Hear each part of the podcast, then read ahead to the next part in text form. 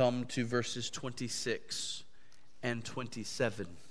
Romans 8, verses 26 and 27.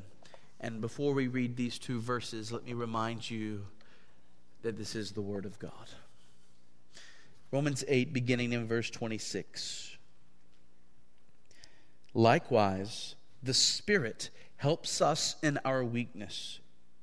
For we do not know what to pray for as we ought but the Spirit Himself intercedes for us with groanings too deep for words. And He who searches hearts knows what is the mind of the Spirit, because the Spirit intercedes for the saints according to the will of God. Let me ask you this question Have you ever been in a situation? Where you greatly needed someone to help you? Have you ever been in a circumstance where you did not have what you needed and you had to rely on somebody else? Some weeks ago, we had snow and ice come through the Piedmont. I hope it's not coming again on Tuesday. We will see. I hope not. But some weeks ago, we had that major storm come through, and on the news, we saw that throughout the triangle, uh, especially, there were thousands of motorists that were stranded. They were trying to get home, but their cars couldn't make it up or down the rises in the roads that were covered with ice, or they got caught up in gridlocked traffic. And out of that came many stories about complete strangers offering to help one another. Uh, guys with large four wheel drive trucks were helping stranded folks to get to their homes. They were helping to pull cars out of ditches. There was video of uh, civilians standing in the middle of intersections directing traffic.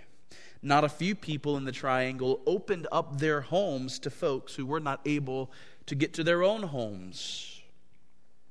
There have certainly been times in my life when I needed to get something large or heavy from one place to another. Uh, I remember the task of carrying our washer and our dryer up the stairs in our house to the place where, where they belong. And there was simply no way I would have gotten those large appliances up the stairs by myself. Had I tried, I would have ended up at the bottom of the stairs with a washer or a dryer on top of me. And so God provided help from among some of you. Our verses this evening speak to us about the Spirit as a helper to us.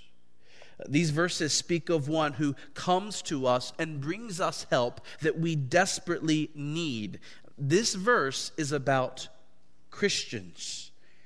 If you're here and you're not a Christian, I hope you'll listen to what I have to say but these verses apply specifically to believers and how God has given to us the Spirit as a helper for us in our time of need. So, what I want to do is unpack this passage with three questions. Number one, who is this helper? Number two, why do we need his help? And then number three, how does he help us? Who is this helper? Why do we need his help? And how does he help us? Number one is the most obvious, the easiest to answer. Who is this helper? And our verse tells us clearly that it is the Holy Spirit who is our helper. Verse 26 begins likewise, the Spirit helps us in our weakness. Now, does everybody see that word likewise? Kids, you might want to put your finger on that word likewise. That word tells us that what is now being said in verse 26 is like what was just said before. I might say, Joey ran to the store and Susie did likewise. And that means what Joey did, Susie did, right?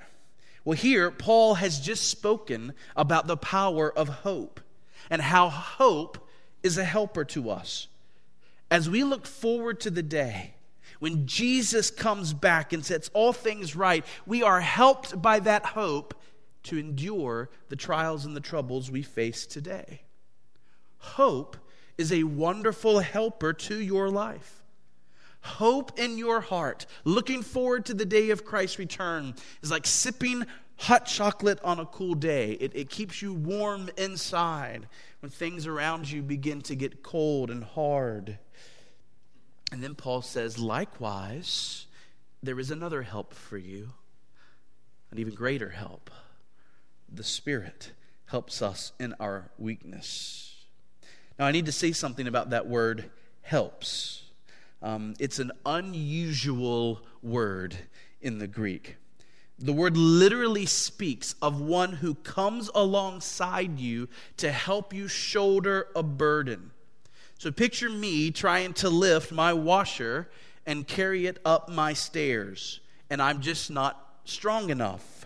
And I start to lose my balance, and I fear that the washer is going to come down and land on my head.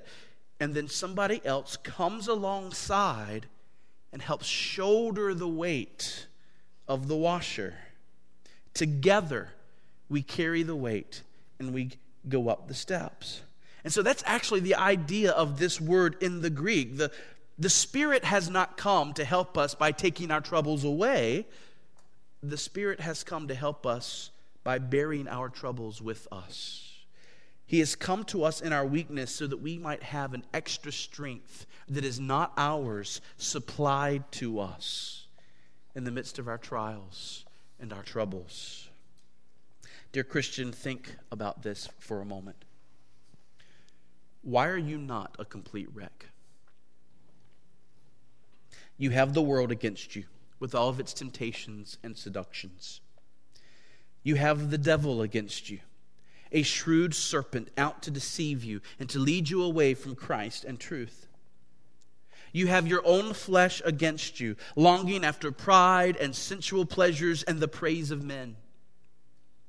On top of all this, you go through physical trials, and you go through relationship trials, and you go through money trials, and you go through difficult decisions and seasons of heartache and seasons of discouragement.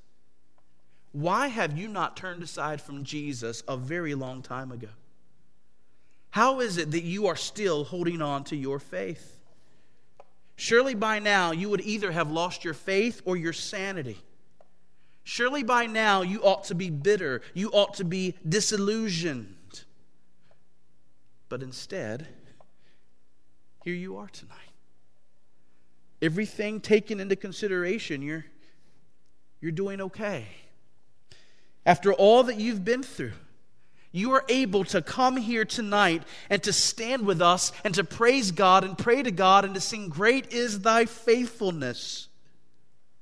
Your heart still rejoices when you think about your Savior on the cross. How is this so? Surely the only answer is that you have been helped by the Holy Spirit. He has been with you and near you in the moments of your life that were difficult and indeed every moment. When your faith would have, come, would have given out, the Spirit has come and He has sympathized with you and He has borne you up on His shoulders. He has given you what you needed to persevere. It is the Spirit, whether you knew it or not, who had come alongside of you to keep you from being completely overwhelmed by your circumstances. Maybe you've noticed that in the midst of a heart wrenching season, the Spirit has brought into your mind a particular verse or a particular promise that kept the spark of faith alive in your heart. Have you ever noticed how the Spirit maybe has used the truth of a song or the words of a friend to lift up your drooping head and to keep you running in the race when you were ready to give up? When Jonathan in the Bible was weary, he found honey and he tasted the honey and we're told that it brightened his eyes. So there has been time after time in your life as a Christian when the Spirit has come to you, when you are hurting and you were weary and you were weak, and through the Word of God, He brightened your eyes and strengthened you. The Spirit has taken the balm of the Word of God and applied it to your wounded heart when you felt lonely or afraid or about to give up. It was the Spirit who caused you to have a sense in your heart my Father still loves me. even in those moments when you were falling away, you were beginning to rebel against Jesus and to give in to sin. It was the Spirit that came and stirred up your conscience. The Spirit would not let you stray too far. The Spirit was the rod of your good shepherd being applied to your soul. And because of the rod and because of the, the, the, the, sensations that He caused you to experience in your mind, He drew you back into obedience to Jesus Christ. Dear Christian, the Holy Spirit has already been such a helper to you. I hope you know it. He is a precious gift to you from your Father. So it is the Spirit that is our helper. Number two, why do we need his help? Why do we need the Spirit's help? And I want to suggest that our passage teaches that we need the Spirit's help both generally and specifically. Generally and specifically. Generally speaking, the last two paragraphs have told us why we need the Spirit's help. In verses 12 through 17, we saw that we need the Spirit because without Him, sin will defeat us. We are David. Sin is Goliath. The only reason David could approach Goliath with confidence and slay him was because he came against Goliath in the name of the Lord his God. David was not coming against Goliath in his own strength. He had a special strength supplied to him by the Lord. He was trusting in the Lord. So it is with you and I, the only, so it is with you and me. Crystal would get on me if she heard me say that. So it is with you and me. If we do not have the Spirit's help, the giant will slay us every time. Sin will conquer us. On our own, we are like Steve Urkel going up against Arnold Schwarzenegger. Our sin will pummel us. It will harden our hearts. It will turn us away from Christ. The Holy Spirit, I say this reverently, is kind of like spinach is to Popeye. Only with the Spirit are we made strong. Only with the Spirit are we able to stand against sin. Romans 8:13 If you live according to the flesh you will die but if by the spirit you put to death the deeds of the body you will live. We need the spirit because without him sin would defeat us and take us away from Christ. And then there's the next paragraph, verses 18 through 25. And we see that we need the Spirit because without Him, our suffering would defeat us. You see, we live in a fallen world, a world groaning for redemption, and in this world we suffer. Verse 18 speaks of the sufferings of this present time. Physical suffering is a part of this world. We experience real physical pain. And then on top of that, there is real inner anguish. How many of us have experienced the deep pain of the loss of a loved one? How many of us have had our hearts ripped out by people that we cared for? How many moms and dads, grandmoms and granddads, even in this room, have watched their kids become foolish adults, rejecting Christ and living in sin? We all have loved ones who have died and gone to hell. And the very thought of that causes us to suffer inside. There's the suffering of being betrayed by friends. There's the suffering of being disappointed by people that we trusted. There's the suffering of seeing our God dishonored in this world and watching the plunge into wickedness that our culture is taking. Christians know what it is to grieve. And the dearer our God is to us, the more we can expect to grieve in this life. But just like we are David and our sin is Goliath, so also we are David and our suffering is Goliath. On our own, in our own strength, our suffering would overpower us, make us bitter, and turn us against our God. Apart from the Spirit, we would be a very depressed people. We would become despondent, perhaps even suicidal.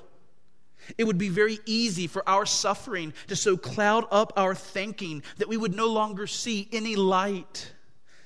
God would become small to us in the light of our circumstances. His promises would seem minute and far off to us because all we can see is the suffering that we are experiencing.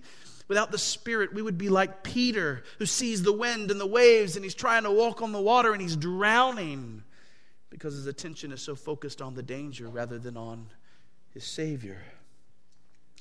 It is the Spirit who comes to us in our sufferings and helps us. It is He who lifts us up. Through the Word, through the precious promises of God, it is the Spirit who gives us the hope to carry on. It is the Spirit that gives us the fruit of the Spirit, the fruit of the Spirit in the midst of suffering love, joy, peace, patience if you have known what it is to endure suffering in this life, and yet you were still able to love others in the midst of your suffering, that was the fruit of the Spirit, your helper in your life. If you have known what it is to have a deep seated joy in Christ, even in the midst of unimaginable hurt, that is a fruit of the Spirit's work in your life. He was helping you if you have known what it is to go through a trial with peace and with patience that came to you from Christ, that was the Spirit helping you. He is our great helper. Well, now in verse 26, we see a specific weakness that we have that requires the Spirit's help. We've already seen that our sin would conquer us apart from the Spirit, that our suffering would conquer us apart from the Spirit, but now we have a very specific problem that cannot be fixed apart from the Holy Spirit. Listen again to verse 26. Likewise, the Spirit helps us in our weakness. That's general, but then specific. For we do not know what to pray for as we ought. Here is a specific need that we have. We do not know what to pray for as we ought. Now, notice that word ought. There is an ought when it comes to prayer. We ought to pray earnestly for things that will glorify God. We ought to pray eagerly for those things that will serve His cause in our lives. We ought to pray sincerely for those things that will make us holy and bring us safely to heaven. We ought to pray intensely for our brothers and sisters. We ought to pray deeply for those things that will cause the lost in this world to be saved. There is an ought to prayer. So, what's the problem? The problem is ignorance. Our verse says that we do not know what to pray for as we ought. Now, wait a minute. How can Paul say that we do not know what to pray for when I just gave you a list of things that we ought to pray for? Right? How does that make sense? You and I could make a list. We could bring out our marker board and we could start making a list. What are things that we ought to pray for? And we could, we could start going. So, so, why does Paul say we do not know what to pray for as we ought?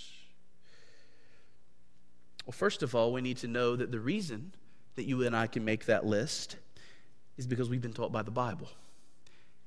And who was the Bible inspired by? The Holy Spirit.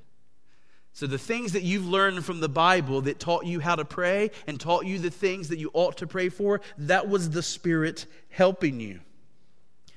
But here's the problem I know that I'm supposed to pray for those things that will bring God glory, but I don't always know what those things are.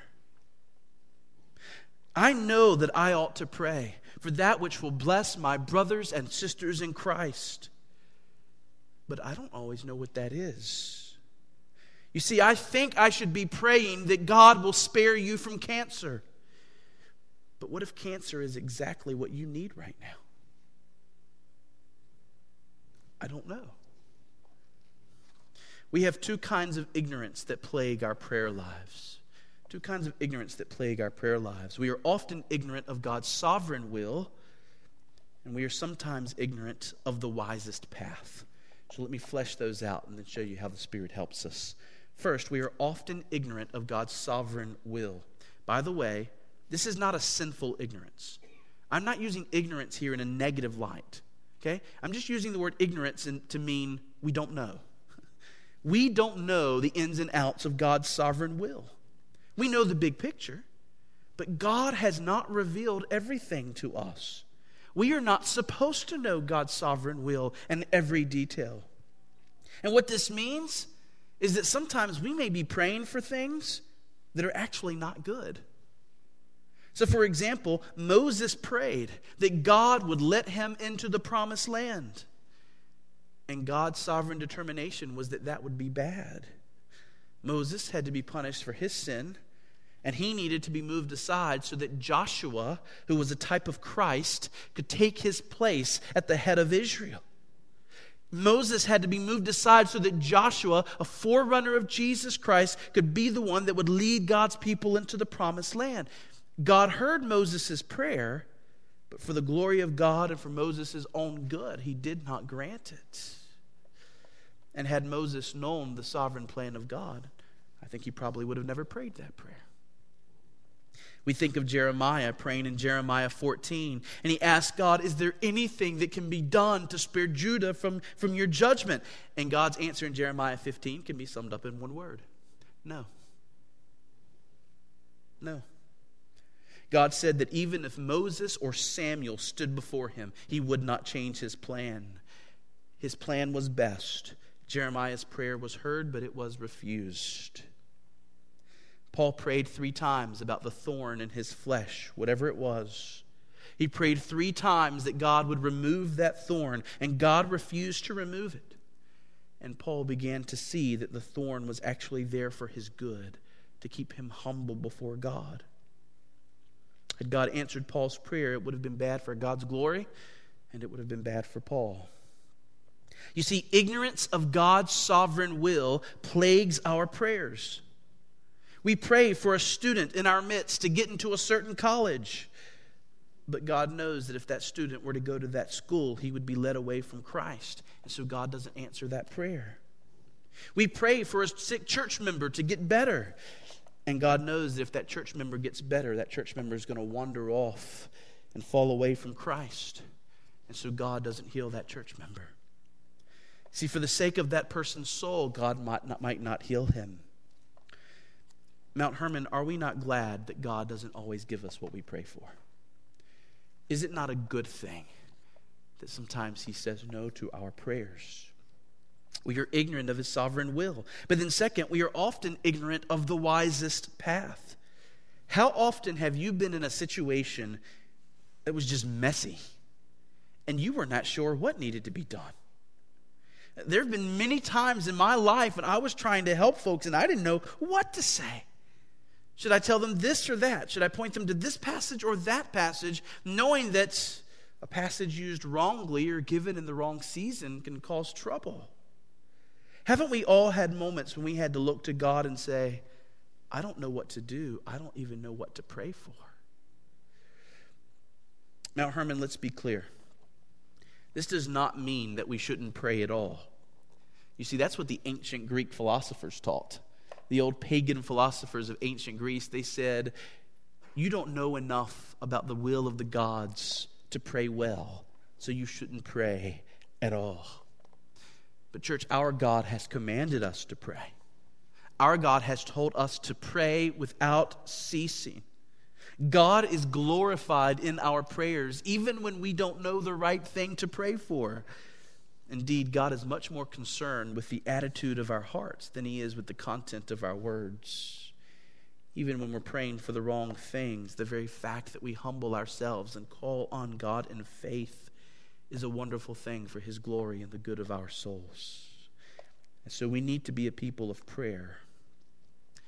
So, to help us in our weakness of not knowing how to pray rightly, because we don't know the sovereign will of God or always the wisest path to take, God has given us the helper, the Holy Spirit.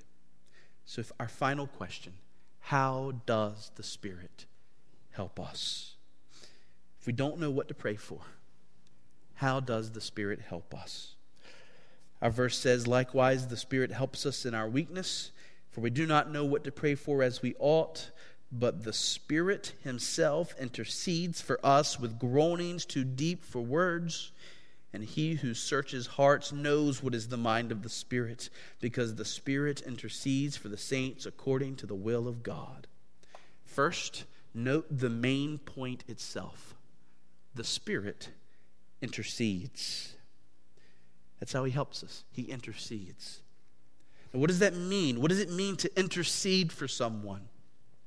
Well, the word used here by Paul is only used here in the whole Bible. So we can't look to another passage to, to get our understanding of this word. This is the only place he uses this particular Greek word. The word literally means to make a petition or an appeal on behalf of someone else. I think about John Bunyan sitting in prison because he refused to stop preaching, and his wife, Elizabeth, traveled to London and presented a petition to the House of Lords on behalf of her husband. She came to the House of Lords with an argument and a request that her husband should be set free. She interceded for her husband. Our verse teaches that though we don't know what to pray, the Spirit intercedes for us. He brings petitions before God the Father on our behalf. The book of Hebrews teaches us that Jesus intercedes for us in heaven. The book of Romans teaches that the Spirit intercedes for us from within our own souls. Number two, note that the Spirit intercedes for us according to the will of God. According to the will of God. Here is where the Spirit is different from us. The Holy Spirit knows the sovereign will of God perfectly. The Spirit knows the full plan and every detail. The hidden things of God are not hidden from the Spirit. He is God. In fact, listen very closely to 1 Corinthians chapter 2, verses 9 through 11. Listen to this. But as it is written, what no eye has seen, nor ear heard, nor the heart of man imagined, what God has prepared for those who love Him. These things God has revealed to us through the Spirit. For the Spirit searches everything, even the depths of God. For who knows a person's thoughts except the Spirit of that person which is in him? So also no one comprehends the thoughts of God except the Spirit of God. In other words, there is only one in all the world who knows the thoughts of God, and that is God and the Spirit of God Himself. The Spirit of God is the one that knows the very mind and plans of God. You might be wondering, what in the world is God up to? The Spirit of God is not wondering at all, He knows. He knows precisely what God is up to. He knows precisely the plan and how every detail must go for God to be most glorified and for you to be most blessed. And therefore, even while you may be praying the wrong thing without knowing it, the Spirit is interceding for you, praying according to the will of God.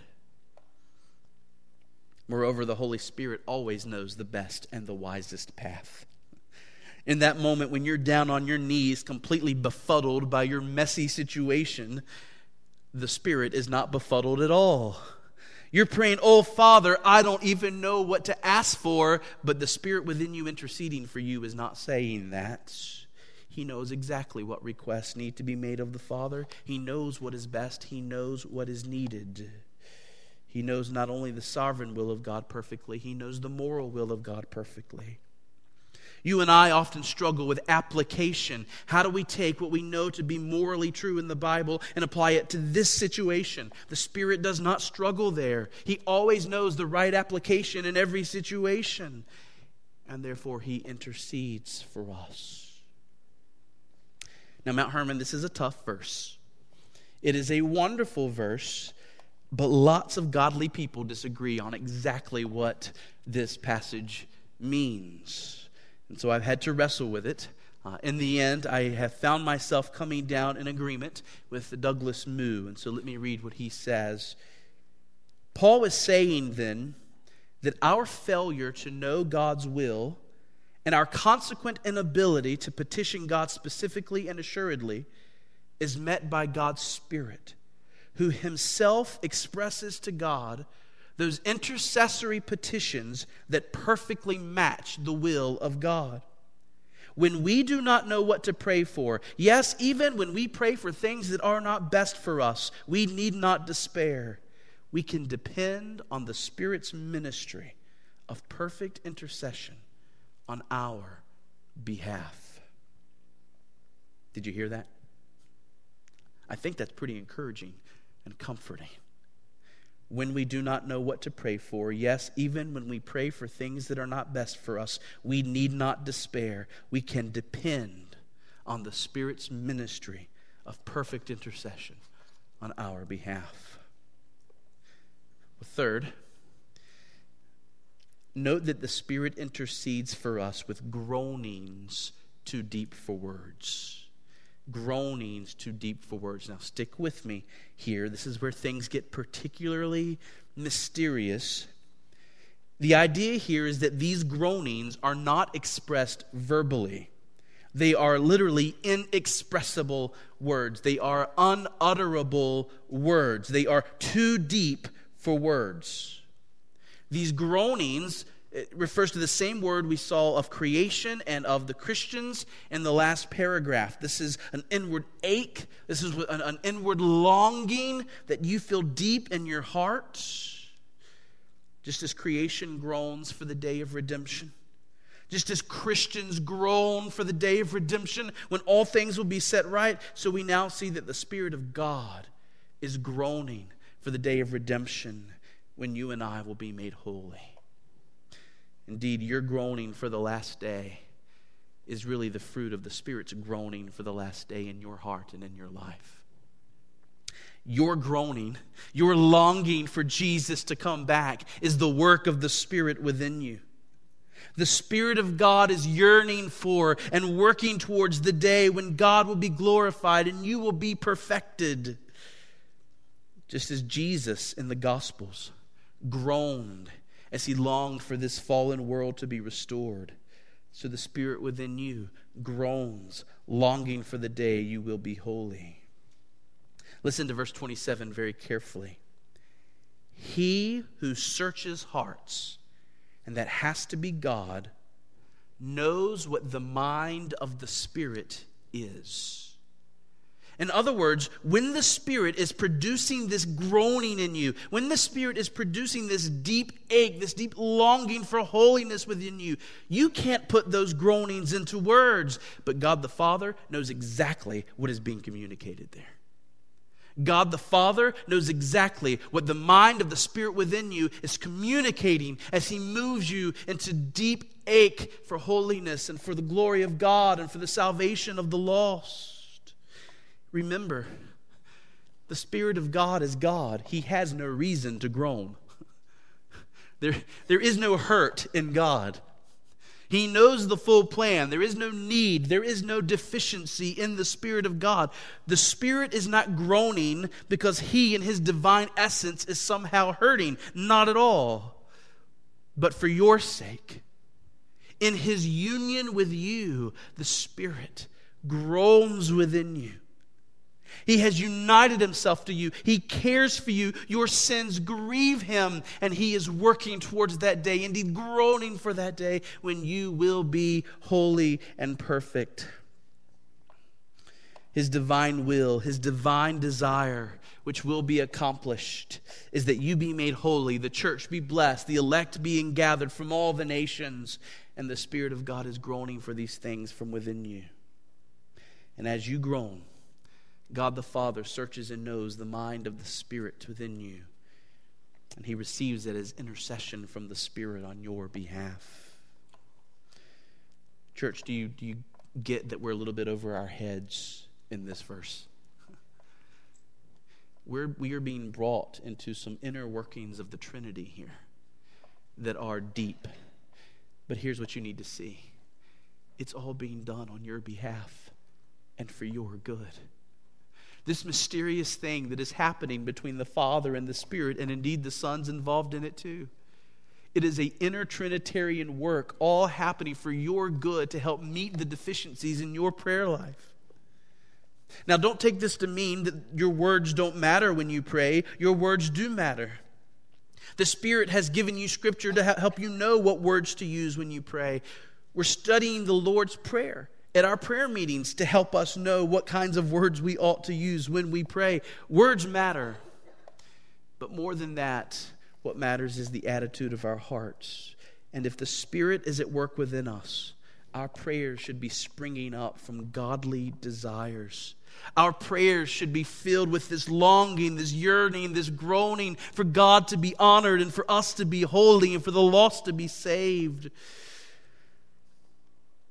Mount Hermon, there is more happening when you pray than you even realize. Oh, how this ought to encourage you to pray all the more.